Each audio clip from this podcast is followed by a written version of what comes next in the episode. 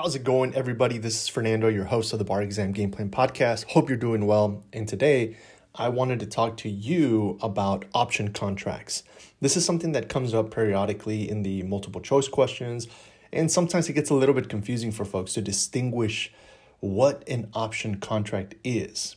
So, the definition of an option contract is it's a situation where the offeror basically the person who is offering something, has relinquished her usual right to revoke an offer for a period of time for consideration.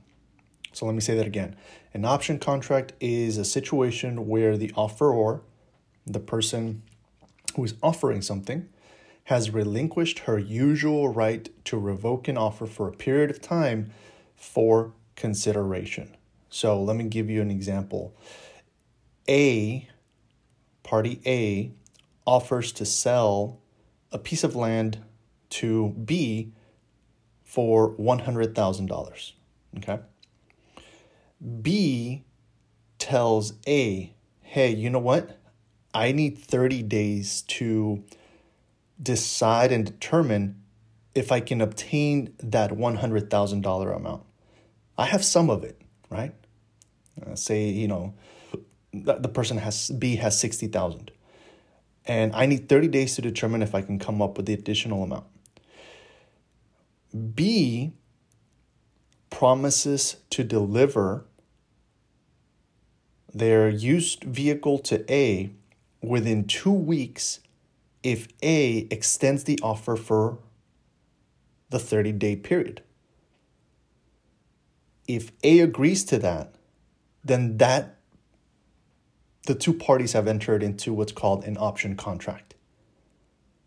So here the consideration is what?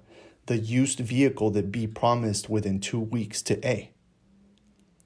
And the offeror, A, who is offering to sell the land that they own for $100,000, they've relinquished their right to revoke for a period of time, basically for that 30 day period. So the things that you have to keep an eye out for are okay, is somebody asking another party to hold the contract open for a period of time and is there consideration? Right? So if you, and you do have to note like in a few jurisdictions that's a general rule that it's for consideration. But there are a few jurisdictions where the offer is binding as an option contract without the offer of the vehicle, without the consideration.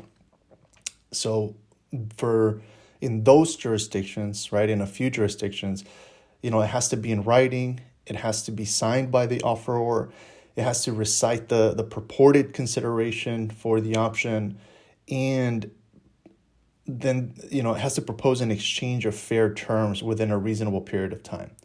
So the the majority rule again does require consideration, and that's something that you can analyze. You know when you write your essay, um, and you can explain like, look, this is an option contract.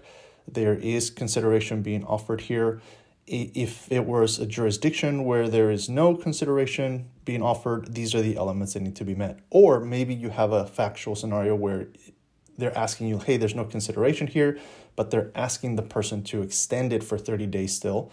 So then you say, okay, you know, in the the the, the majority rule, the main main um, the majority rule is that consideration is required.